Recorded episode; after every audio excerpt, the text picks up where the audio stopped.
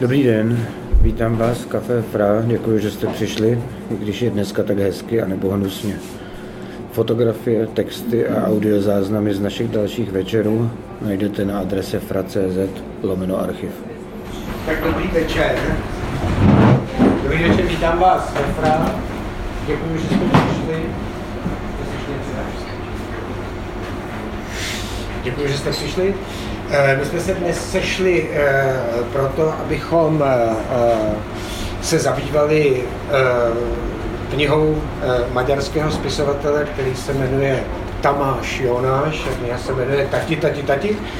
Je to zatím poslední kniha, kterou, kterou Fra vydala. A zabývat se jí budeme s její překladatelkou Adélou Bálovou. Adélo, díky, že si souhlasila. Ahoj a dobrý večer těm pár, co neznám osobně. Adela, jestli to eh, nevíte, je hungaristka, překladatelka z maďarštiny, zvlášť překladatelka Beltrie, překládá taky trochu poezii a většinou prózu. Překládala autor jako je Šandor eh, Mára, Imre Kertész a taky třeba Ištván eh, Vereš a je taky romistka, což pro dnešní večer je eh, vlastně důležitý. Eh, jak se ukáže, eh, pracovala server Romea.cz, teď je pro člověka v tísni a teď je ředitelkou festivalu, který se jmenuje Refufest. Důležitý je, že budeme číst a taky teda trochu o tom románu mluvit. Budeme samozřejmě číst z té knihy, ale uslyšíte taky uh, Jonášovu povídku, kterou Adéla přeložila ještě před touhle knihou, která nebyla uh, nikdy publikovaná, nikdo kromě vás ji nikdy uh, neslyšel. Možná... To není pravda. Není to pravda. Slyšel jí zhruba stejný počet lidí, jako, jako je tady nás dneska večer. A to v rámci nějakého čtení Vyšegrád, autorů Vyšegrádské čtyřky, který organizuje uh, divadelní ústav což byl ten účel, pro který byla přeložena. Jo. Takže jste mezi vyvolenými top asi 20 lidmi. A pak jsem chtěl ještě eh, přivítat profesora Evžena Gála, což bych jinak neříkal, kdyby eh, Evžen Gál nebyl autorem Beslovu eh, eh, to je pravda, to se Tak díky. A Olga Stavíková byla redaktorkou té knihy, tak eh, tým je eh, téměř kompletně. Myslím, že se dostanete ke slovu taky. Aspoň tak jsme to naplánovali. No a e, tak e, já jsem chtěl začít, e, ten e, první byl takovým jako vlastně jako medailonem toho autora. Hmm. Tomáš, e, Tomáš Jonáš je vlastně hlavně básník, začal uh, psát v ročník 73, první básně publikuje od 16 uh, let, ale tahle próza taky není jeho první, vydal už čtyři prózy, z toho jeho první próza měla poměrně velký ohlas, tak jsem se tě, eh, Adélo, chtěl zeptat, eh, jak dlouho toho autora sleduješ? Eh, třeba můžeš říct, jaká je jeho poezie, protože aspoň jednu báseň minimálně si přeložila. No a samozřejmě, proč jsi si k prvnímu překladu eh, vybrala právě tuhle knihu? Tak bohužel zas musím na úvod opravovat. Já jsem nepřeložila ani jednu jeho báseň, to byl Tomáš Vašu. Nicméně jsem ti posílala a sleduju ho to se budu teda pro změnu zase opakovat, protože sleduju ho opravdu pouze od té chvíle, co došlo tady k té akci toho divadelního ústavu, čtení autorů Vyšegrádské čtyřky, eh, v jejímž rámci jsem obdržela k překladu právě tu povídku, kterou si přečteme v závěru večera. A to znamená, nějaké dva roky o autorovi vím a tehdy, eh, když jsem dostala k překladu tu jeho první povídku, tak mě vlastně oslovil natolik eh, a on sám, autor, byl na tom čtení přítomen, že jsem ho kontaktovala a poprosila jsem ho, jestli by mi nevybral a neposlal nějaké dílo dle vlastního uvážení a on mi poslal právě Tati, Tati, Tati. Co bylo to? Eh, eh, já jsem tě prosil, jestli by si na začátek neřekla takovou jako jenom jednu, dvě věci, které tě jako na první pohled na té proze hmm. zaujaly, že jsi řekla, jo, to, to udělám celý.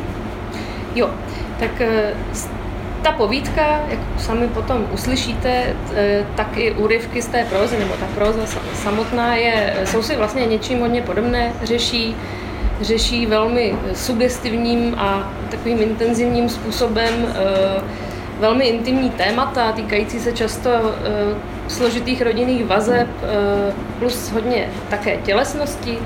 A ta forma, jakou, jakou Tamáš píše, je taková, nemám proto momentálně lepší slovo než přívalovitá, taková litanická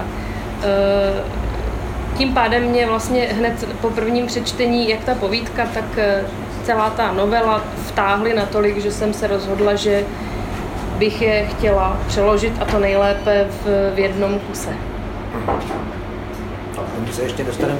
Bylo, řekněme, že tohle jaký jako vnitřní důvod litaničnost byl pro tebe důležitý, co, vnější, že uh, Jonáš je romského uh, původu, ty jsi hmm. romistka, uh, bylo důležité jako to, že tím překladem vlastně jako ukazuješ, jak, jak jako romský autor vlastně se, se dostává do jako středu literatury, funguje v tom kontextu jako úplně běžně, ne, nepatří do nějaké jako diaspory, není nějak odsunutý. Bylo tohle taky jako důležité, to, že Rom, že to je z romského prostředí.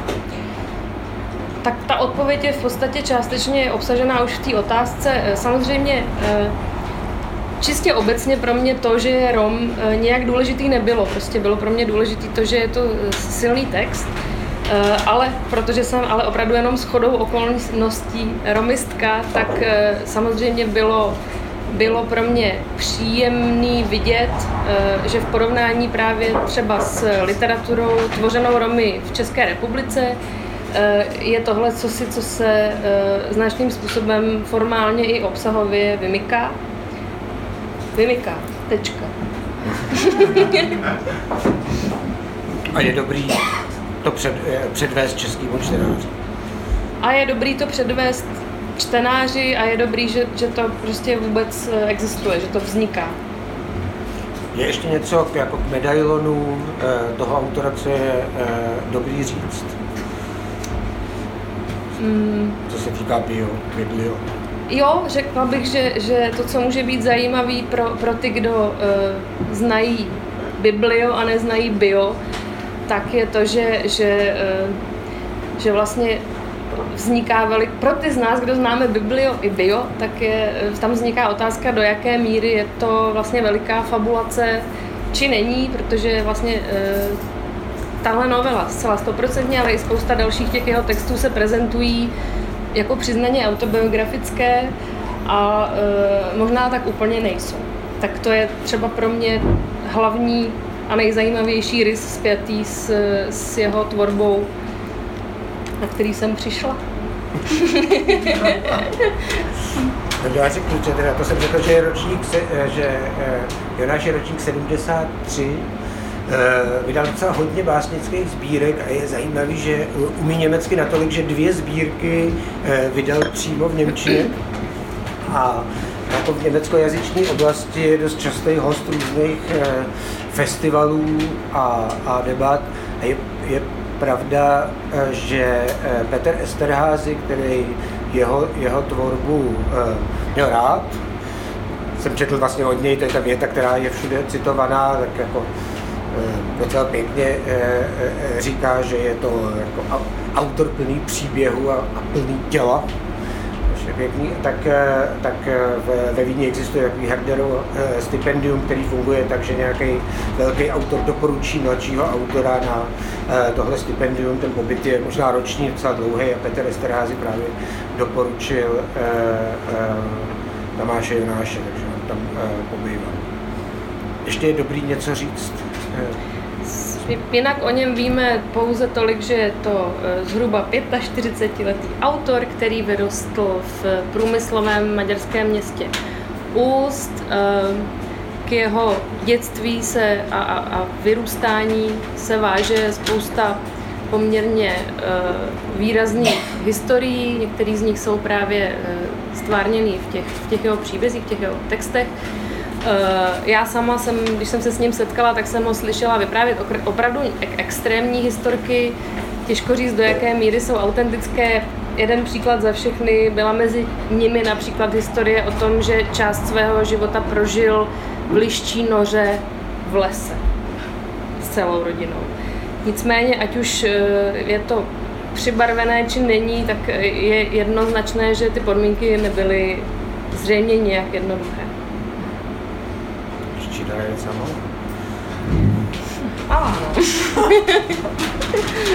Tak jo, tak eh, eh, my jsme si řekli, že přečteme první dvě krátké eh, ukázky a pak se dostaneme k té knize.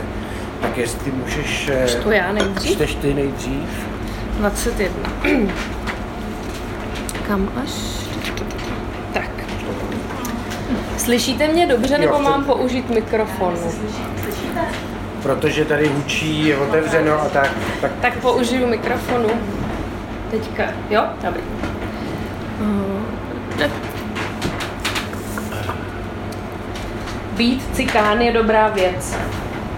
Můj táta nebyl opravdický cikán. Nechával si šít obleky a boty, posílal své syny do nejdražších restaurací pro halásly, ale nesměli jsme jít cestou rozlít, protože z toho bylo zlobení, reptání a hádky. Za to, když jsme měli hosta, stával se z něj úplný mílius. Všímal si jen jeho, stišil se, byl pozorný a ohleduplný. Podobně i o Vánocích, to se vždycky poličtil. Tiše polehával na malé, červeně povlečené posteli vedle stromku, nohy mu visely dolů. O mých narozeninách mi vždycky podal ruku. Tak si zas o rok moudřejší. Co pak si zapomněl, že máš dneska narozeniny? To já ne. A skutečně nikdy nezapomínal na nic. Ani na máminy odtažité chvíle. Nebyl pomstychtivý, ale odpouštět taky neuměl. Na to byl příliš chytrý. Věděl, že neexistuje hřích, jenom omyl. Kdo by tě asi tak chtěl, děvko mizerná, řekl jednou mámě, která byla všechno možné, ale děvka nikdy a v žádném ohledu. Trucovitě vyběhla z domu, oslovila prvního chlápka a omluvte smradlavou realitu nechala se vojet. Stoupla si před otce. Vidíš, někdo by mě chtěl. Otec ji nezmlátil, neseřval, uznal svůj omyl. Tenkrát začal mámu doopravdy milovat. To mi vyprávěli oni. Tátova vůně. Měl ji, vnímal jsem ji jako mapu. Nebyla stejnorodá, měla v sobě kus večera, kus duše, malbu, neštěstí. Rád jsem vedle něj stál a porovnával propocené podpaží své košile s jeho vůní. Bylo v ní něco nepopsatelně odvěkého. Nikdy nepoužíval deodorant, jedině obyčejné mídlo. Důkladně se mil nad lavorem od pasu nahoru. Stud neznal. Ani neměl důvod. Měl silné, souměrné tělo. Samozřejmě chlupatý hrudník, podpaží nohy. Nikdy se ale před námi nepředváděl nahatý. Někdy, když vařil, což dělal rád a skvěle, upravil si s nestoudnou samozřejmostí pindoura v kalotách. Máma ho okřikla. A z toho teď máme jíst? Otec neodpověděl, zastyděl se, ale věděl, že není proč. Odlišit svůj pohlavní orgán od zbytku těla bylo nad jeho síly. Občas se i opřel o zárubně a škrábal se tak po zádech. Máma ho pozorovala s předstíraným odporem, ale její oči neuměly klamat. Otcovo divožství jí imponovalo.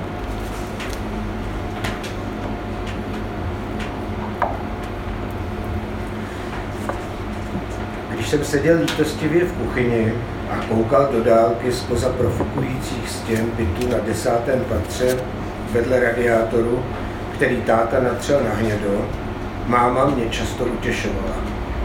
Nemám se prý nebudu jako on, přestože jsme si na vlas podobní.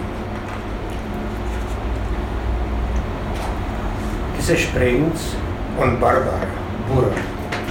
Táta nebyl barbar, nebyl ani buran. Měl vychování. Miloval hosty, byl smělý. Ani já nebyl princ. A máma nebyla žádná básnička. Všechno najednou to ale přesto drželo pohromadě. Drželo to dokonce i mě. Pohromadě anebo na pochybách. Býval bych chtěl být stejný jako táta, jenom jinak. Vracet se z vězení tak, jako se vracel on. Jít do vězení tak, jak tam chodil on. Na náš dvorek pro nás rozsypal drobné, měl na sobě dlouhý kabát, kráčel důstojně, my děti nevěděli, co máme dělat, já mu chtěl objímat kolena. Zhruba tam jsem mu mohl tehdy sát. Ale moji sourozenci po penězích skočili a tak jsem skočil i já. Máma mě už celé týdny mučila otázkami, proč jsem se v ústavu změnil, jak to, že tak pěkně mluvím, proč nezlobím. Seděl jsem na bobku a tu a tam zvedl dvouforintovku, Mezitím jsem ale pokukoval po tátovi, jak pokládá kufr, prostřed nekončící spršky kovových penízků obejme mou mámu a v důstojném mlčení ji políbí. Bylo by pro mě tehdy velké zklamání, kdyby něco řekl. Déšť drobásků zůstal věčný, obětí s polipkem od té doby stuhly do podoby mramorové sochy. Dům spustl, máma umřela, táta přišel o všechny zuby a žije i mluví už jen se svými vnoučaty, s dětmi mého mladšího bratra, ale jeho tehdejší mlčení, polibek a smělost tu zůstanou jednou provždy. Peníze sypal proto, abychom se rozprchli od mámy, aby si ji mohl obejmout, pokousat. Už tenkrát jsem nebyl žádný hlupák. Na ušním lalůčku mám od narození malinký kousanec. V kuchyni na desátém poschodí se ke mně máma naklonila, chtěla mě políbit na čelo, odehnat smutek. Když si vznikal, kousl mě táta do ucha. Usmála se z celého srdce. Slovo vznikal se mě dotklo. Kdyby místo něj radši použila, dělali jsme to nebo vyspali jsme se spolu. Tohleto upejpání k mámě nesedělo. K ní, která byla schopná kdykoliv, když ji otec něčím vytočil, zvednout cukni a dalším rychlým pohybem stáhnout ke kolenům vždycky čisté kalhotky a ukázat mu, teď už se i pro mě sluší, abych byl lapidární svoji chlupatou píču. Tu máš. Tak, eh, tak kniha se jmenuje Taky tati tati, psáno, psáno dohromady, tak eh, je, jako na první pohled se, se zdá, že to je kniha o otci asi, a, a taky možná, že e, je důležitý text, že ten text nebude jednoduchý, když ten název zní, z, e, zní takhle. Což je pro mě, je to e, taková jako kniha, takový jako hledání otce a zároveň psaní jako otce, abych ho, aby ho mohl pochopit, tak ho musí Eh, částečně jako vlastně napsat, stvořit, eh, udělat ho. Eh, a celá ta brilance té prózy je taky, protože je to jako svérázná podsta otci. Ta podsta, protože ty situace byly let kdy velmi tělesný, drsný, brutální, tak vlastně ta kniha je taky taková, její jazyk je takový scény, které tam jsou. To je jedna věc. A druhá věc, jak je to, jak, to je pro mě téma, jak je to uděláno. Eh, Evžen Gál píše eh, v tom doslovu, že je to takové jako vibrující vzpomínání. To bych podepsal. Je to, je to vzpomínání, které je zároveň promísený jako úvahami, různými monologama, sny jsou tam, drobné rozhovory bych eh, dodal, že tam jsou vlastně jako eh, vložený básně, které jsou eh, jenom psané za, za sebou. Jsou to krátké věty, které by, kdyby se rozepsaly, tak to jsou jako regulérní básně. Je tam spoustu detailních popisů, různých detailů. Ten text je udělán z krátkých kapitol, je to vlastně taková jako zvláštní síť, ve které jsou různý jako významové uzly nebo utkvělé obrazy, které se vracejí v různých kontextech Eh, ten, ten text skutečně funguje jako, jako, jako, jako dlou, velká, eh, zároveň velká báseň v próze. Eh, je zvláštní, od té doby, co ten text se objevil, jako, co se ta kniha objevila, tak se stalo několik věcí. Evžen Gál ve svým, ve svým doslov, začíná, začíná svůj doslov větou, že když člověk ten text dočte, tak nechce sáhnout po žádném doprovodném textu. Nechce nic, nebo nepotřebuje nic. Tak jako taková zvláštní konstatace, že mu jako spadnou ruce a vůbec nic. Když jsem se poprvé Adély ptal, uh, jako jak ten text na ní zapůsobil, tak první věta, kterou mi řekla, že když si to přečetla, tak uh, dostala jednu jedinou chuť uh, koupit si láhev metaxi, odjet na chatu a přeložit to jako celý naraz to, to byla další informace, kterou jsem dostal.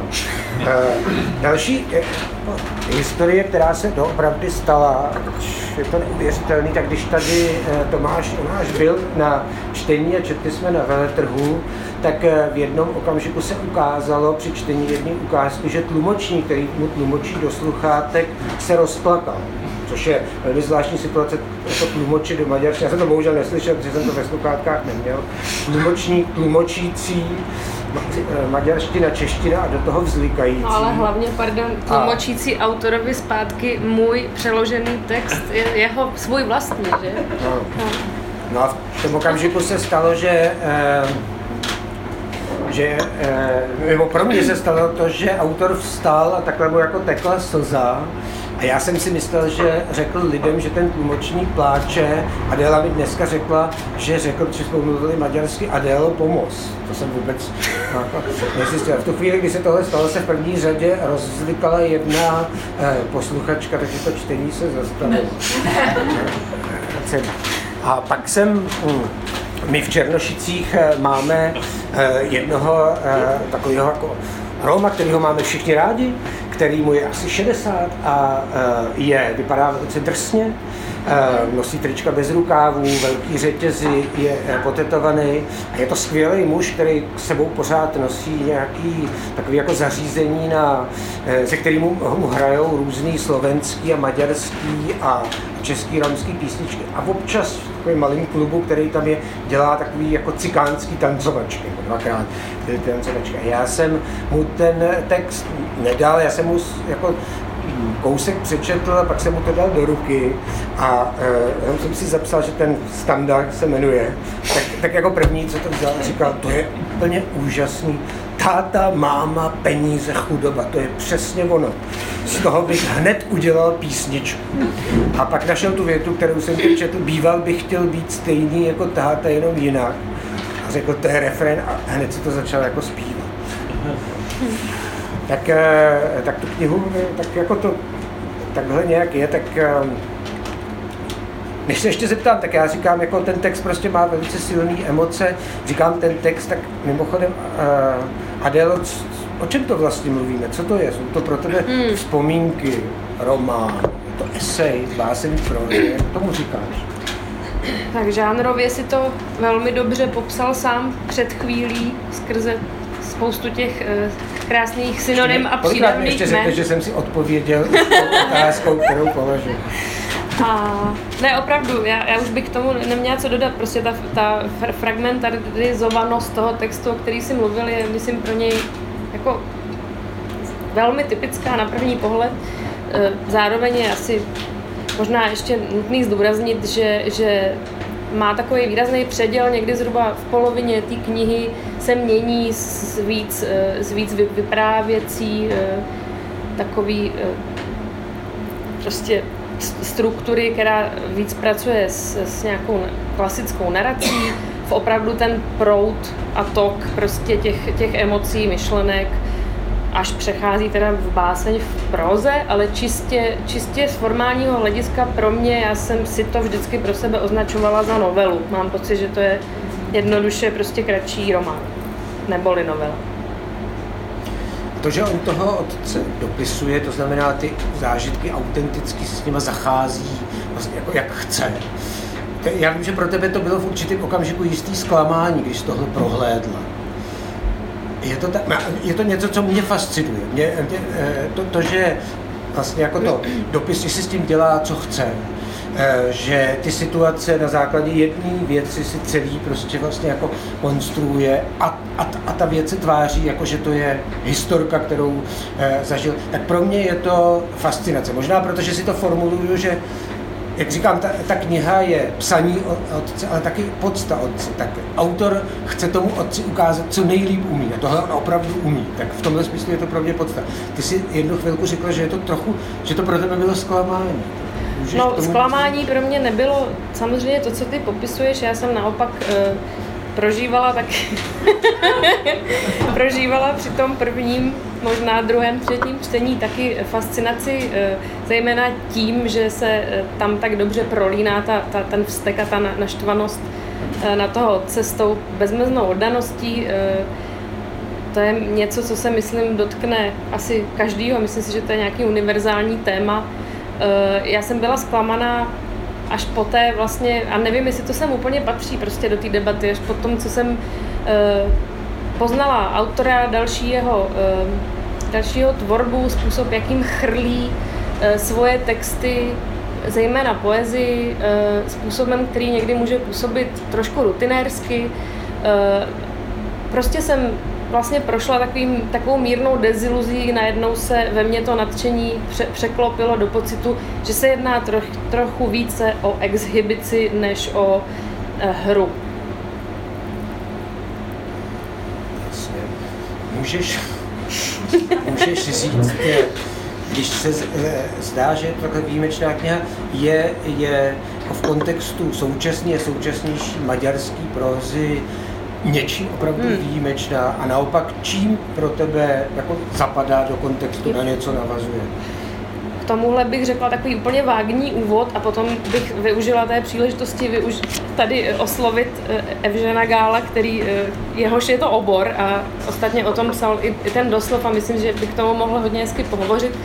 Eh, já si myslím, že výjimečná v kontextu maďarské prózy současné ta kniha úplně není, protože Eh, současná maďarská próza často je velmi provokativní a velmi intimní, eh, často řeší eh, témata sociálně kritická, což samozřejmě, já si nemyslím, že tohle je sociálně kritická kniha, jak to, za, za jakou ji označil například Jan Bělíček ve své recenzi v pořadu Mozaika, ale jako nějaký pocit chudoby a nějakých opravdu bídných sociálních podmínek, v kterých se nejspíš maďarští, někteří maďarští Romové nacházejí, eh, je tam prostě nepopiratelný. Eh, a to jsou témata, kterým se věnují mnohé další maďarské současné romány. Eh, a teď už bych potřebovala aby otec navázal eh, a jenom řekl něco, protože to je opravdu, myslím, hodně zajímavý, řekl něco k těm takzvaným aparegíně, jak se tomu říká maďarsky, znamená to romány o otcích, eh, takových románů existuje v maďarštině skutečně několik z poslední doby, ale i z dřívejška. A eh, navíc tenhle básník, nebo tenhle autor je ve své té poetické části tvorby myslím si, že je velmi výrazně ovlivněn uh, maďarským básníkem, který se jmenuje Attila Jožev a je takovým proletářem maďarské poezie zhruba ražení Jiřího Volkra, když tak mě hungarista opraví. Uh, a tady ten, tenhle ten uh, Attila Jožev právě uh, velmi často, velmi obdobným způsobem ve své poezii řešil tyto intimní rodinné, rodové vazby uh, přesně uh, podobně, nebo tedy podobně vzteklým a milostným způsobem zároveň. A teď už... tak ty jsi hungarista Tak eh, nevím, co bych tomu dodal. Jedině snad to, co je možná zajímavé ještě pořád českém kontextu, i když možná tady takhle spíš zase mě opraví, že já mám takový pocit, že v Maďarsku, v maďarské literatuře je postmoderna mnohem silněji zastoupená než v české literatuře. Není slyšet? Už teď jo. Blíž, jo. Dobře. E, a vlastně e, říká se, to jsou takový dneska už proslulé věty mezi maďarskými literárními historiky, že Eh, po Esterházy, Petru Esterházy, už maďarskou literaturu nejde psát jinak než to, co už zanechal takovou těžkou stopu. Prostě, že ta, ta literatura je vždycky, já nechci teda rozebírat, co je to gospodarní literatura, to je velmi problematická záležitost, ale každopádně ta velmi silná, neustálá sebereflexe. To je jeden z silných Druhá věc je ta neustálá intertextualita která s okolností tady je velmi silně přítomná nejenom teda v podobě eh, Atily Užefa, nebo eh, jak, jak dcera říkala, nevím, jak ti mám říkat, Adel. Takže ona mi říká hungarista. Áďa, říkej mi Áďa. Dobře. Jako doma. Jako tati, doma. tati, tati. Říkej mi tati. Eh, a, on tam velmi typické taky, že ty intertextualita, ty, ty texty nejsou doslovní velmi často, ale máme to ještě pozměněné. Někdy je to přímo poezie a ještě tu poezii ještě spoetičuje. Takže tam jsou velmi, že vlastně jen- jenom jemný eh, odkazy tam jsou třeba na Jánoše Pilinského, ten skoro prostě také existuje v českém překladu. A vlastně on ještě to pozmění trošku, takže už samotný básnický text ještě pozmění. A vlastně dneska už to je v maďarské literatuře někdy až otravně vlastně přítomně ten typ postmoderní literatury, protože pochopitelně vyvstává ta otázka, jaká je záruka, že ten čtenář to taky zná. Ty aluze, k čemu to odkazuje, prostě, že ho potřebuje, vy, vy, vy, vyřazuje to vzdělaného čtenáře. A e, někdy, když slyším prostě takovou kritiku, že si pár spisovatelů píše pro sebe, že kus pravdy na tom někdy je. No nicméně jako zase na druhé straně tyhle ty vlastně ty dovolují trošku propojit tu tradici, historii, kulturu a tak dále. A je u toho Jonáše to taky cítím, že je to evidentní. A tu druhou otázku, která tam je, co, co jste tady taky naznačili, že to je ten takzvaný román o, o, o tatíkách. E, to je vlastně ještě obecněji e, řečeno, e, bych řekl, že to je takový silný proud. A to taky to slovo už dneska je skoro sprofanované, nicméně, i když je to sprofanované, neznamená, že to je neživé slovo, že vlastně opravdu jeden z největších problémů, myslím, jenom ty naší střední Evropy, naší střední Evropy, jenom specificky ještě silný problém je problém identity. A prostě tyhle ty, ro- tyhle ty romány o otcích podle mě je speciální druh nebo typ hledání ty identity.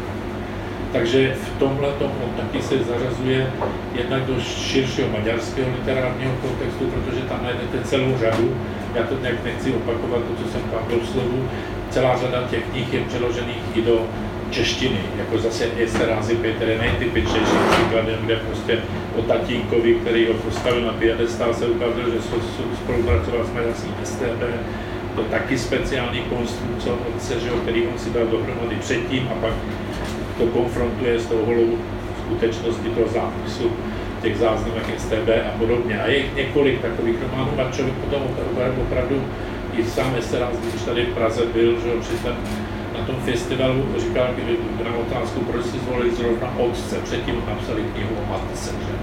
A on říkal, otec to je tak jako jasný, jasná kategorie, jasný pojem, že to má snad každý nějakého otce. Že to je tak uchopitelný, že to je silný věm. Takže myslím, že to je taková další věc. Plus taky je možné toto, tento román nebo novelu eh, zařadit například do, do, do eh, sociografických eh, tradic maďarské literatury, taky, která je taky bohatá. Souvisí to i s Attilou Jožefem, který původil Jožefem, který žil skutečně na periferii Budapešti, nejchudších částech eh, Budapešti jako malý dítě kradl prostě rodičům eh, uhlí, aby mohli topit, prostě všechno možný, že takže skutečně žil takovým způsobem, že ne, nelišil ten moc od toho, jakým způsobem žije hrdina této novely. Takových románů, že opět tam je Barnáš, který byl do češtiny přeložit, přeložen Szilárd Gorby a tak dále, celá řada takových románů, který na jedné straně nejenom ukazuje ty li, tradice literární, ale i ty skutečný. Maďarsku je velká část lidí ve velmi špatných sociálních podmínkách a tak dále. Já se strašně omlouvám a teď už ani sluchám. Jenom ještě, ještě bych to chtěl jen, jenom doříct, takže ten, ten, v, tom, v tom románu, jestli to chápu správně, ohledně poezie je spousta takovýchhle narážek, tak Attila Josef, to jste teď řekl, Janoš Pilinský, ještě bychom si měli nebo mohli někoho najít? E, jako e, v tomto textu? V tomto přímo? textu, v tomto textu. No, A tam- vy? Ady například, ano. Ady je zajímavý, eh, on je taky vlastně příklad, Ady to je maďarská moderna. Ta maďarská moderna je trošku opožena oproti české moderně, 10-20 let je tam zhruba, ale tam je taky ten silný sociální akcent, v sobě to má velkou kritiku vůči společnosti a tak dále. A, a tady plus tu sebereflexi, on taky už v sobě měl. On vlastně dokonce celé jeho dílo je vlastně velmi umně eh, vytvořené, on sebe jakoby stylizuje do jakéhosi hrdiny svých jako básnických děl. Já bych se, jestli a můžu ještě, vstoupit. Adelo, ještě řekni, tam, eh, jsou tam třeba jako eh, celý citace nebo koušky bás, hmm. verše? Musela si jít ne, ne, ne, ne, ne, ne, ne, ne, je to, je to hmm. přesně, jak, jak zmínil uh, otec, že tam jsou prostě um, skutečně narážky nějak, nějakým způsobem uh, upravené většinou, některé z nich jsem poznala, některé z nich jsem neidentifikovala hned, ale díky tomu, že jsem měla druhý čtení tady, tak, tak naštěstí rozpoznány byly. Eh, a ještě jsem k tomu chtěla vlastně říct, teď na chvíli ti, ti vezmu roli a budu se ještě se zeptám na něco svého táty, jestli můžu. Eh, protože mě, mě zaujalo, eh, zaujala ta poznámka o, o tom, že Esterházy napsal o mamince a ta kniha, kterou napsal Esterházy o mamince zhruba tohoto rozsahu, zatímco o tom svém otci napsal opravdu dvě tlusté bychle a e, mírně analogicky s tím tady Tamáš Jonáš celou tuto knihu e, věnuje otci a, a o matce. Tam zároveň píše jenom pár vět v tom smyslu, že o ní vlastně nejde psát a že ji chce z toho vynechat. A Esterházy píše, e, píše v té knize o matce té nejútlejší, co má, tak píše často opravdu, že mu docházejí slova, že prostě nenachází pro tu matku ta slova. Tak e, Můžeš to nějak okomentovat a říct, prosím, jestli v maďarské literatuře existují i uh, Aně Regině, romány o matkách? Mě měla říct, abych se připravil. Nejde říct na zkouš lidí, na zkoušu takhle připravený. Eh, no, eh, v tom, tomhle tom slova smyslu jako moc neznám. Že by, že by přímo takhle to bylo tematizované. Objevují se u každého, že jo, někdy, někdy je to prostě tak, že nějaké postavy matky, ženy e, se vloží do nějaké postavy částečně, ale že přímo prostě matce nic mě, nic mě nenapadá. A u toho, u toho Esterázio, to já bych vám strašně doporučil přečíst tu knížku. Je to jedna z jeho nejvíce komunikativních knih, podle mě, protože to se zrodilo opravdu jako při úmrtí matky a je to nesmírně intimní text, strašně krásný intimní text. A uh, Řekneme, jak se jmenuje? Uh, pomo- po, Pomocná slovesa Pomocná srdce. Slovesa srdce. A to vyšlo. A to vyšlo. A e, Dohmen to vydal, ano. jestli se nemýlím. No, Nevím, nevím, nevím. No, já jsem, přišlo mi to jako zajímavé a možná by Petr Borkovec se potom mohl zamyslet, čím to vlastně je, že se o těch matkách tak ne, nepíš. Dobře, děkuji. A... já si zamyslím, asi bude zase začínat, tak my, my, vám, my vám přečteme další ukázku, vlastně z té knihy už eh, poslední, nebo spíš několik ukázek, že z té knihy se vlastně dobře vybírá, protože jsou ty krátké eh, kapitoly, tak teď dvě nebo tři další.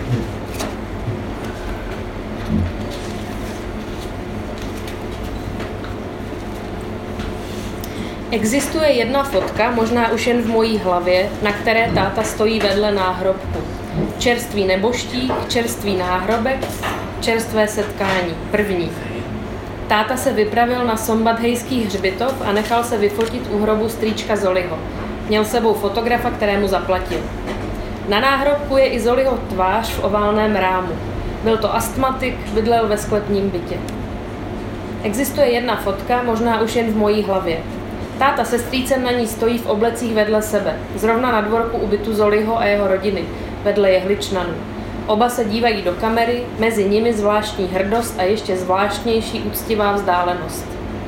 Atila se narodil z mámina prvního manželství, které nestojí ani za zmínku. Já bych něco takového, nestojí ani za zmínku, říct nemohl. To mi řekli táta s mámou. V dětství jsem se nedostal k tomu zeptat se, nač ta spousta focení, komu to má sloužit, co to vlastně zachycujeme a s jakým potěšením a proč se toho musíme povinně účastnit i my děti. Dneska už to nechápu jako otázku, ale pouhý dohad. Na odpověď nečekám. Zamyslím se nad tím a je to nezasloužené a krásné jako sám čas. Plynulost, vyloučenost, život. Musím nevyhnutelně napsat i život, protože dokonce i náhrobek je život. I z něj uhnětl život můj otec, oploditel, vydržovatel, věčný instinkt, který, protože co si uskutečňuje, taky něco reprezentuje. Ctitele touhy po životě, onoho neexistujícího, jenž je spíše něčím, teda, tedy zcela jistě existujícím nečlověkem. Z toho tedy uhnětl člověka můj otec, ve kterého už je dneska těžké nevěřit, zapomenout, vybavit si.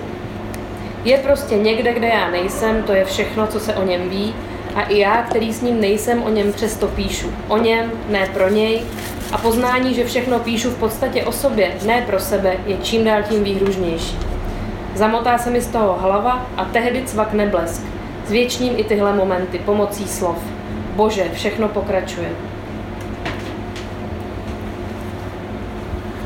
Podle mého otce je láska tajná věc.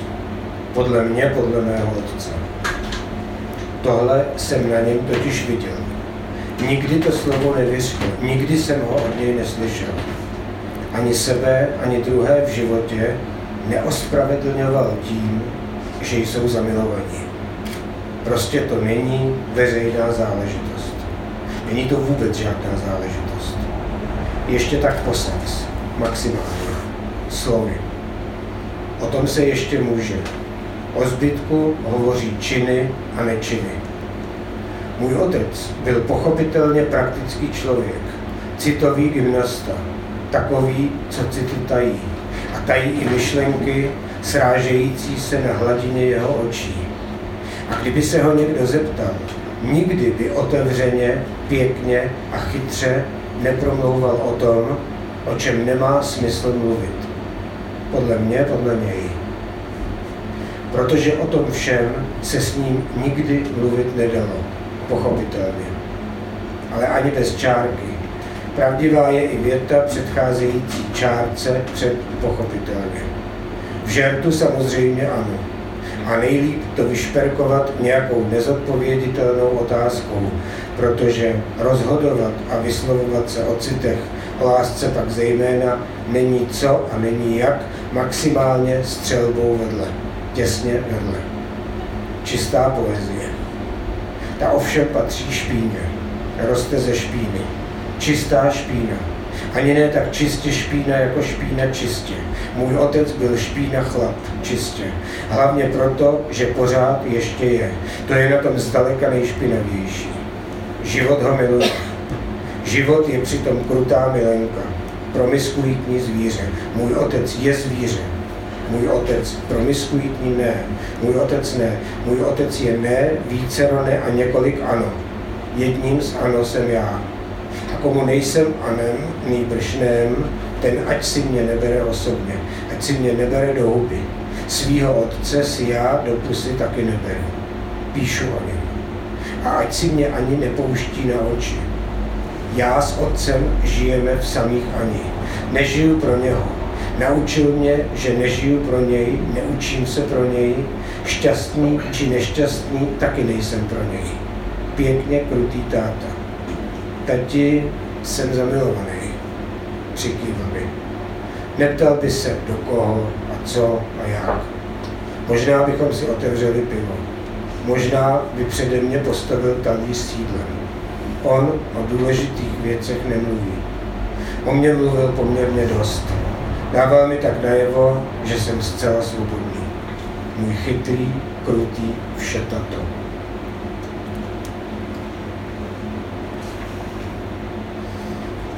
Mám tě rád, táto. Nikdy se mi nepodařilo to vyslovit. Nešlo to.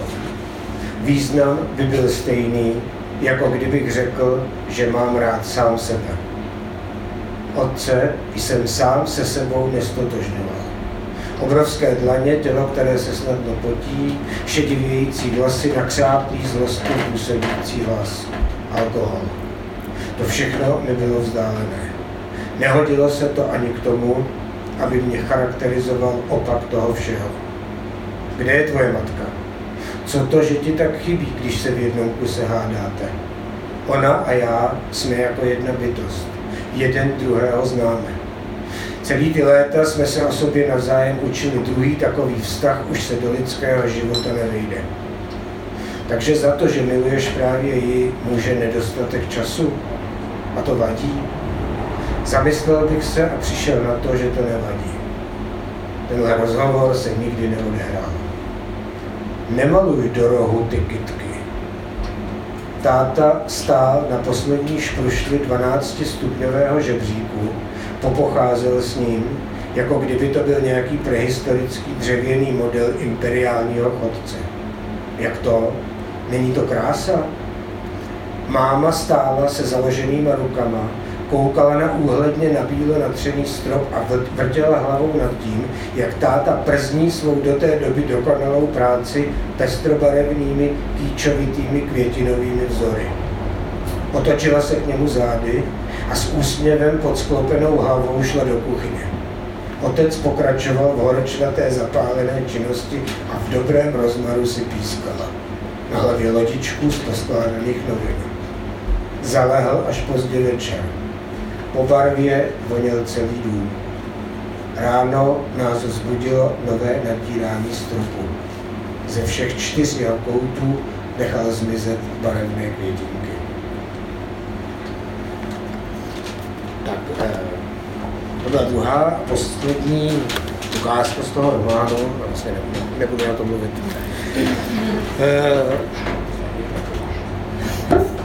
té poslední fázi já jsem se tě vlastně už uh, Adela chtěl zeptat jenom na tohle, že uh, samozřejmě jako na nějaký jako detaily toho překládání, řekněme, tak, uh, tak já jsem si napsal, že je to prostě proza přecházející do poezie, jestli to činilo nějaký obtíže nebo naopak nějaký slasti pro tebe, tenhle ten, tenhle ten přechodový jako stav toho, z toho textu. A potom doslovu a prostě se prostě mluví o tom básnickém jazyce, že o tom, tom mluví dost, eh, dost výrazně, tak eh, jako čeho se máme úplně chytit? Co to bylo? Jsou to elipsy, nějaká jako eh, metaforičnost, nevím, střihy, nebo je to věc rytmu? Co, co pro tebe především? Jo. Pro mě byl nejvýraznější ten rytmus, ten mě skutečně strhl, jak už jsem o tom mluvila v té předchozí eh, otázce, o té přívalovitosti toho textu. Moc doufám, že je to eh, nějak cítit i v tom českém eh, překladu. Vlastně to nějakým způsobem konvenuje způsobu, jakým já přemýšlím, možná částečně dokonce i jakým se písemně vyjadřuju. Díky tomuhle, přestože tam Samozřejmě jako v každém překladu obtíže byly, tak převažovala e, práce snadná, lehká, radostná, až slastná, ovšem ta byla blokovaná tím, za jakých jsem to dělala podmínek, to znamená nikoliv na chalupě jsme taxou, ale normálně doma v Praze s dětmi. A e, co se týče těch, e, těch literárně teoretických charakteristik, po který, na které se taky ptal, tak bych moc chtěla, je to dopředu domluvené, poprosit Olgu, která e, byla redaktorka toho textu a e, neznám nikoho, kdo by tak dobře uměl právě tyto věci charakterizovat, jestli by e, neřekla svůj věm.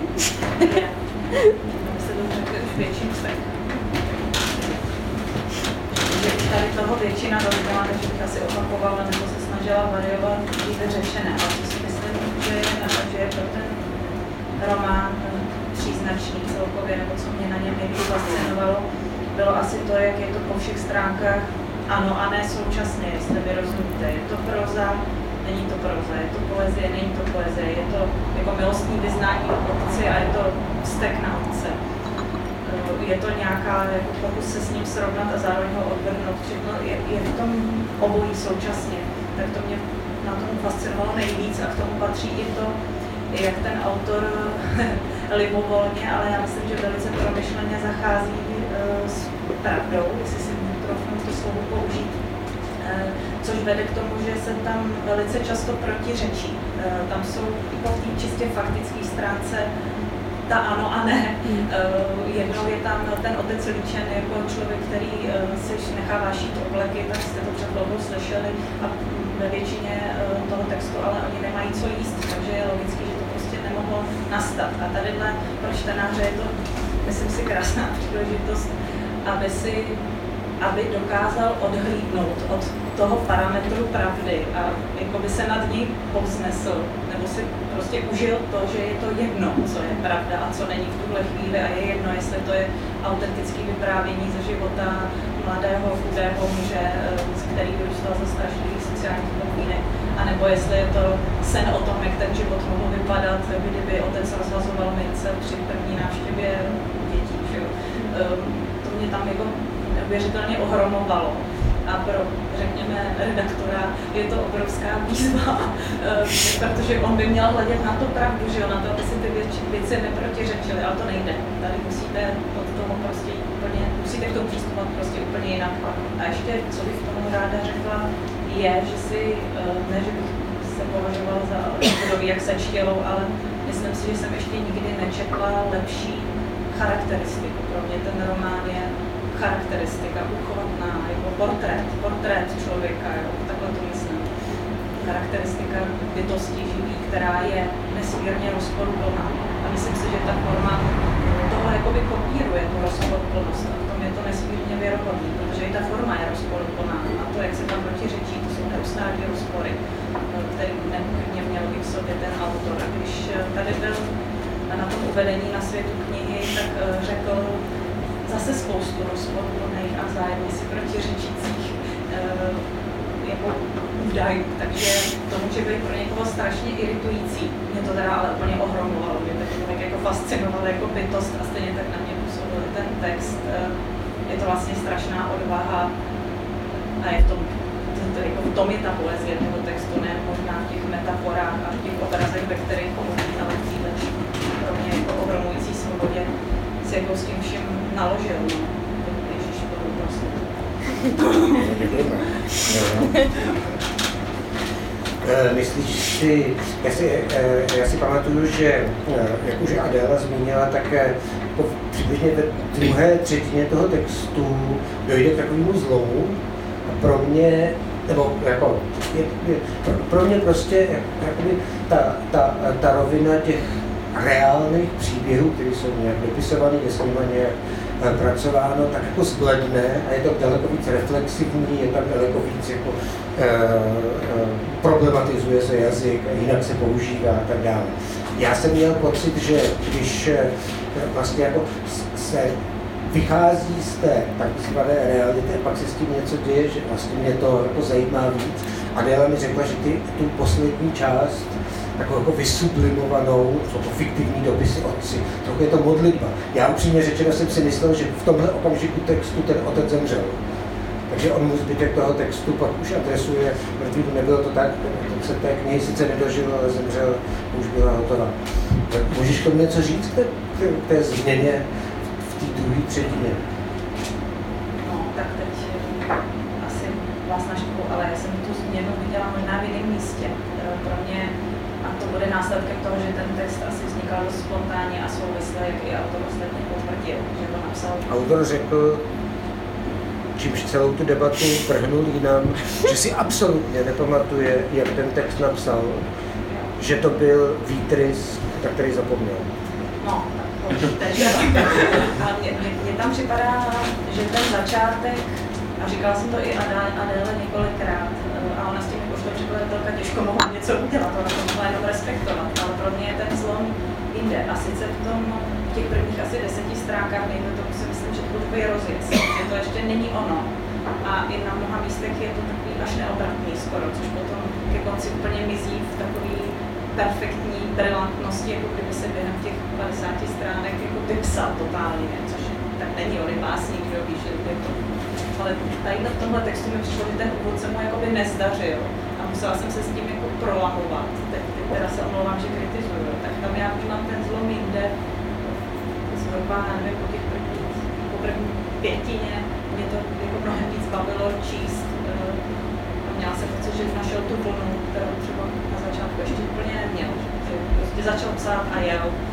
Pak se to nějak jako probral, takže ten zlom eh, té liričnosti mi připadá spíš takový jako druhotný, prostě faktičnosti, liričnosti. Takhle to. To. To já myslím, že už nemá cenu to mě, mě, mě, mě jako velmi stručně, no, pak ten, ten, eh, ta, ta poslední, naopak, ta poslední věc připadá eh, příliš eh, brilantní a vlastně to určitě jako ukoptěný, jakýsi rozpomínání se a zároveň je, je vidět, že něco dopisuje, jako jemně, eh, nebo tu, tu situaci vrhne jinam, nebo jako nakonec to celý uzavře tím, že tahle situace se vůbec jako vlastně nestala. A přitom to vypadá, že je to velmi eh, takový jako hloubení a, a, a zkoušení si to opravdu vybavit. A vlastně se ukáže, že je to fikce, tak mě připadalo vlastně daleko jako rafinovanější a zajímavější. No, abyste tomu dobře Ale ten text skutečně má, ten, ten text, jak říkala, jak říkala Olga, že je to trochu ano a ne černá a bílá, tak má jako takovýhle dvě, má jistý dvě části, které se zdá, že pro každého začínají. Ta hranice je jiná. Tak Ne, já jsem chtěla říct v podstatě toto, že je to výborná knížka a e, redaktorce se nelíbí první půlka a moderátorovi druhá. Takže, tak to není. Eh, pardon. No. Tak Ad- Adelo, jestli můžeme, eh, my bychom vám rádi přečetli tu eh, téměř Ano. nepublikovanou povídku, která se vlastně týká maminky. Je taky důležitý říct, že ta postava matky tam eh, té knize hraje eh, docela důležitou roli, si myslím, a co je ještě pravda, což mě trochu děsí, a zároveň jsem na to zvědavý, že eh, eh, Tomáš na tom čtení řekl, že píše teda knihu, která se jmenuje Mami, mami, mami. Možná je to ten jenom, eh, jenom řeč na veletrhu. Možná je lepší v to doufat, možná ne, nevím. Ale t- tuhle povídku bychom vám rádi přečetli. V polovině si to vyměníme, ale to vůbec nic neznamená. Ale začínáš ty. Říkala jsi, že chceš, abych skončil. Povídka se jmenuje Hodný hoch.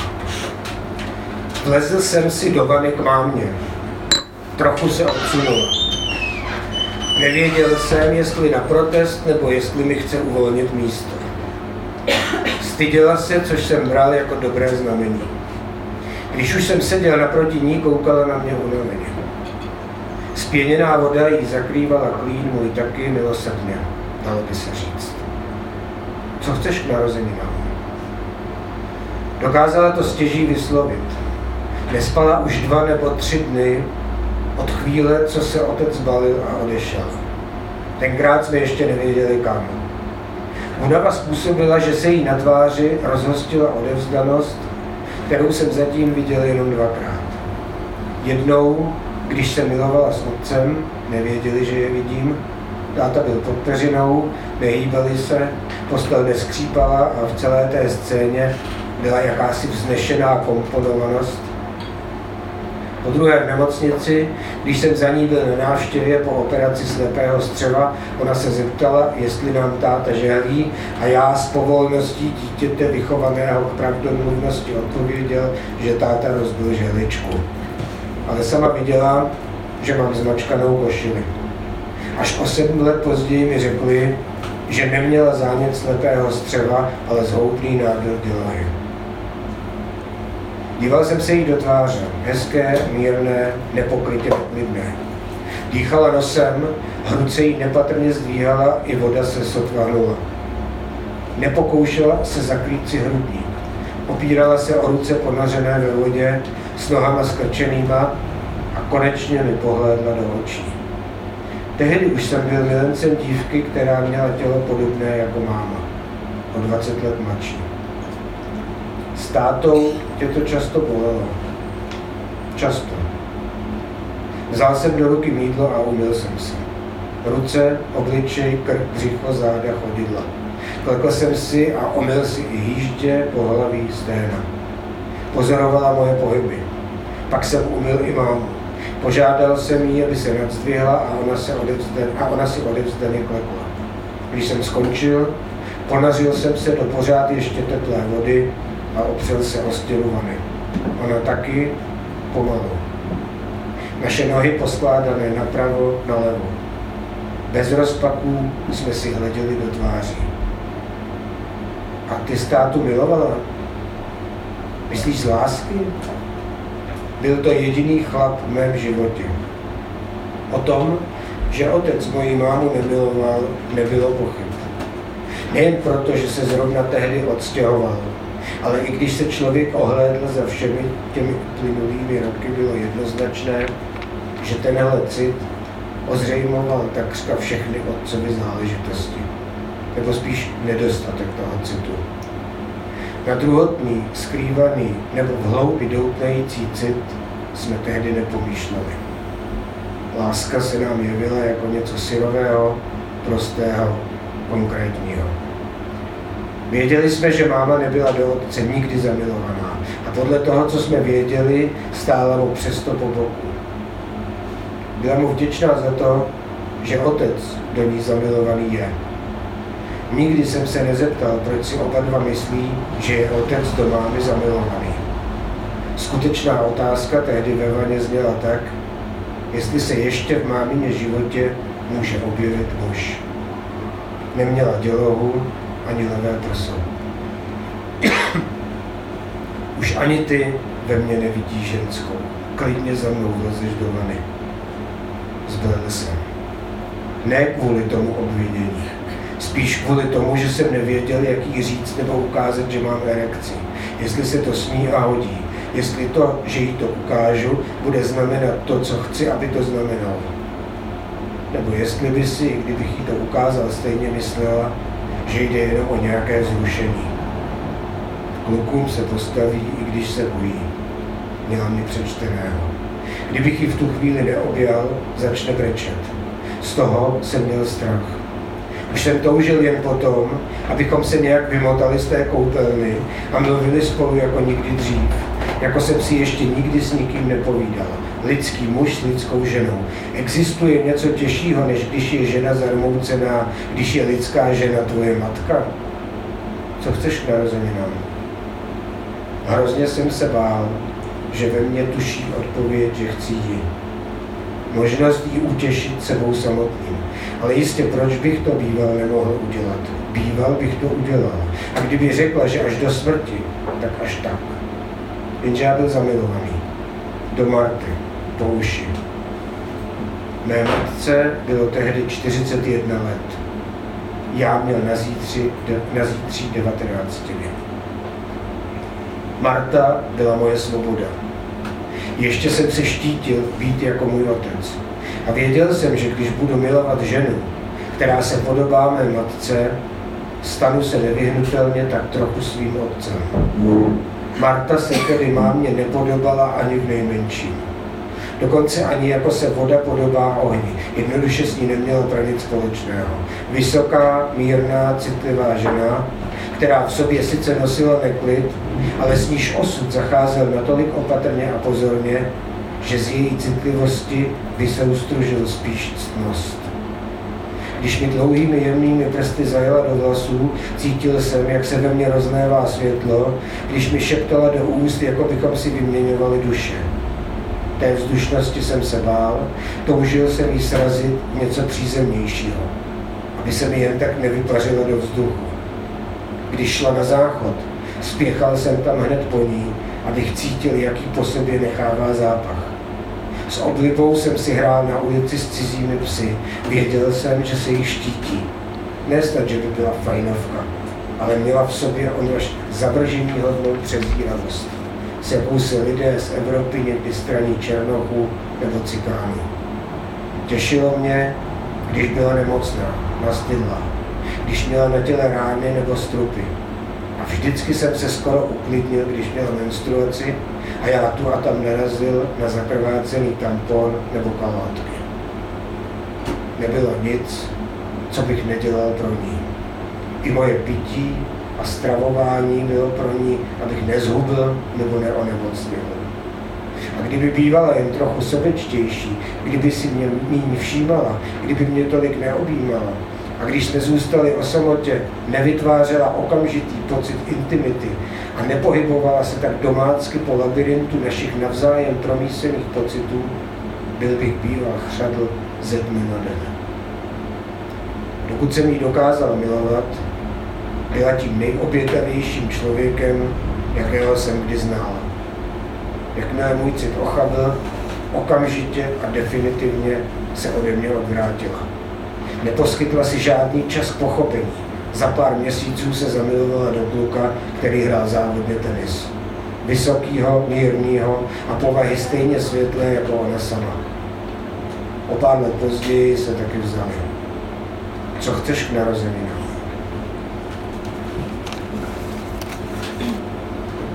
Políbil jsem matku na ústa. Vteřinu dvě si to nechala líbit, ale pak mě odstrčila, z vany vyběhla voda a pokropila celou koupelnu. Už oblečený jsem seděl v kuchyni a jedl první letošní švestky. Máma za mnou přišla v županu, povolila si ho, vyndala své zbývající prso a poprosila mě, ať ho prohmatám, protože jí připadá, že v něm má stejnou bulku, jako měla v tom druhém. Promačkal jsem ho, vážně v něm něco bylo.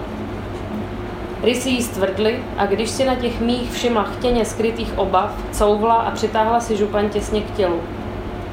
Když se to chystáte s Martou do Sedmihradska? Měli bychom jet zítra, ale můžeme i později. Jen potřásla hlavou. Ona oběti nepotřebuje. Neprosí se o pozornost, ohledy, účast ani opečovávání. Ale dovolme jí, ať je zbídačená, vážná, zasmušila. Přinesla z pokoje krabici, kterou dostala ještě od bráchy, posadila se na opačný konec stolu, položila, položila ji před sebe, pomalu zvedla víko a vyskládala z ní fotky, šperky, dokumenty, dopisy a z úplných útrop i svazek převázaný gumičkou. Rozdělila ho na třetiny od oka, bez přepočítávání bankovek. Berí jenom do dobrých restaurací, kupují malé pozornosti, často. A sám buď elegantní a úhledný, ať nevidí, že o sebe nedbáš. Je lepší, když tě bude mít za rozmazleného. Můj mladší bratr měl narozeniny o den dřív než já, umřel v 16. Měl kolo značky Čepel. Když se řídil dolů z kopce v pěti kostelí na svém vůbec prvním cyklistickém výletu, brzdové lanko se přetrhlo. Byl to pořádný vykuk. Často lhal a dbal na to, aby to vždycky někdo věděl. Zakládal si i na tom, že jeho výmysly nejsou samoučelné, ale vyloženě praktického rázu vždycky nějak výhodné, takové, co mu zjednoduší život. Taky kradl v obchodě. Za to měl ale úsměv jako málo která filmová hvězda. Mladé prodavačky ho mockrát přistihly, jak si něco strká do kapes, ale vždycky to přešly beze slova. Nikdy nezapomenu na hezkou dívku s vážnýma očima, jak ohromená nejdřív byla, ale jak se nakonec začala usmívat, když se jí Jiříček zadíval přímo do očí a strkal si přitom pochopitelně s tím svým širokým úsměvem do kapsy placatku tvrdého. Bylo mu jedenáct. Na ulici rovnou u dveří obchodu se z láhve napil. Nechutnalo mu, tak polil celý chodník. Já mu vlepil pohlavek, slova pro něj měla nulový význam. Ale jako by si toho ani nevšiml. Prázdnou lahev hodil do nějakého sklepa a přidřepl si, aby viděl a slyšel, jak se tříští. Myslím, že měl nějakou poruchu osobnosti. Co je to ovšem za poruchu, která z člověka křeše lásku? Dneska by z něj byl kriminálník, říkávala máma a v těch chvílích se vždycky dlouze zadumala. Kdyby zůstal Jirka naživu, měla by ho radši. Musíme jít k doktorovi, mami. Vydám se tam, až odjedete. Ulevilo se mi, že s ní nemusím absolvovat celou tu štrapáci, bolestivou v každém ohledu. Konec konců se může spolehnout na ségru, případně na otcovi příbuzné, říkal jsem si. Její vlastní příbuzenstvo, sourozenci, matka i otec bydleli daleko a nezajímali se o ní. Když se náhodou setkali, nepozoroval jsem na nich, že by to mezi nimi nějak vřelo. Ovšem zvědaví na sebe taky nebyli. Že by mámě záviděli? A co pro Bůh? Měla prostý, těžký život. Byla chytrá a chudá jako všichni v mé rodině. Já jsem ráda, že tvůj otec odešel. Bez něj to má určitě lehčí. Nebo tím snad chtěla říct, že může být konečně zase ženou? Zhroutila se na stůl a bezhlesně plakala. Rozmáchlým pohybem smetla krabici i všechny další krámy. Tu a tam vzlikla. Dřepl jsem si vedle ní, hladil po hlavě, po koleni. Schopila se, setřela si slzy z tváře a když znovu promluvila, zněl její hlas tak klidně a usebraně, že jsem se vyděsil. Ten tón jsem znal. Mluvila tak na mě tisíckrát. Před očima mi vířilo závratné množství scén a výjevů. Kdy jsem si myslel, že se nic neděje. Kdy jsem si myslel, že je všechno v pořádku. Kdy jsem si myslel, že jsme šťastní, ať už ve třech nebo ve čtyřech. To všechno jako by teď zmizelo. Že by nám tehdy máma lhala, jen se ovládala, co mohlo být například zatím, když stál tenkrát táta s úsměvem u kuchyňského okna, spoza jeho zad se drali sluneční paprsky, táta zvedl k ústům zeleného lahváče, pomalu lokal a paprsky zářily skrze lahev na kuchyňskou dlažbu, myhotavé, hravé pro děti. Máma se tehdy táty zeptala úplně stejným hlasem. Takže se s námi ještě na večeříš? Nedovolil jsem si znovu prožít další podobné scény. Cítil jsem ale, že je nemůžu držet v přítmí do nekonečna. Jednou vyhřeznou na povrch, přemůžou mě, budou chtít znát můj postoj a myšlenky, budou chtít můj čas i to, abych ji interpretoval, přetvářel a znovu třídil. Zdálo se to jako nesmírný úkol. Věděl jsem, že mě to jednou krajně vyčerpá. Viděl jsem před sebou své budoucí blízké, přátele a známé, ženu, milenku, prozatím bez tváří, kteří budou jednou nechápavě stát v nejhlubším údolí mé dospělosti a ptát se sami sebe, kde se flákám. Odpověď nenajdou, já ji neznám. A oni se ode mě pomalu, pozvolna, odvznášejí jako pápěří. Jako dospělý muž pak mocně procitnu do té nejúplnější samoty. Teď jsem se rozplakal zase já. Sotva jsem přes vzliky slyšel, co říká máma. Suše a věcně. Kojila jsem tě hrozně krátce, bolelo to. Kdybych se bývala přemohla, určitě bych nepřišla o mlíko a teď bys nebrečel. Objal jsem mámu a stiskl jí tak pevně, že sykla. Co bys chtěl k narozeninám? Pomalu jsem jí rozepnul župan, dřepl si před ní a zabořil jí obličej do klína. Nevím, jak jsme se dostali do postele. Milovali jsme se a usnuli vedle sebe. Já si vážně myslel, že ji už žádný muž milovat nebude. Zbudil jsem se a chtělo se mi zvracet. Máma vedle mě naštěstí neležela. Zkoušel jsem myslet na Martu, vybavoval si každý rys její tváře, jako bych prsty tvaroval kámen. Zdržel jsem se u jemných kleneb, ohybu nosu, oklik obočí, bludiště ucha. Na špičkách prstů cítil kostelní chlad její šíje, pod zavřenými víčky záchvěvy neklidných, neklidných zornic. Dávil jsem a klečel u mísy, ale neměl jsem co zvracet. Plival jsem jen nechutné žaludeční šťávy. Polil mě pot, točila se mi hlava. Měl jsem pocit, jako bych si pomazal tělo i duši špínou, kterou už nikdy nepůjde smít. Vypotácel jsem se do kuchyně, chtěl jsem sníst trochu ledu, třeba mi trochu sklidní žaludek. Máma seděla na židli se skříženýma nohama v noční košili. Kouřila, přitom toho nechala už před lety. Tvář měla stuhlou, pohled prázdný, zle lhostejný. Vyfoukla kouř do výšky. Pohlédla na mě. Bývala bych radši, kdyby to udělal Jirka.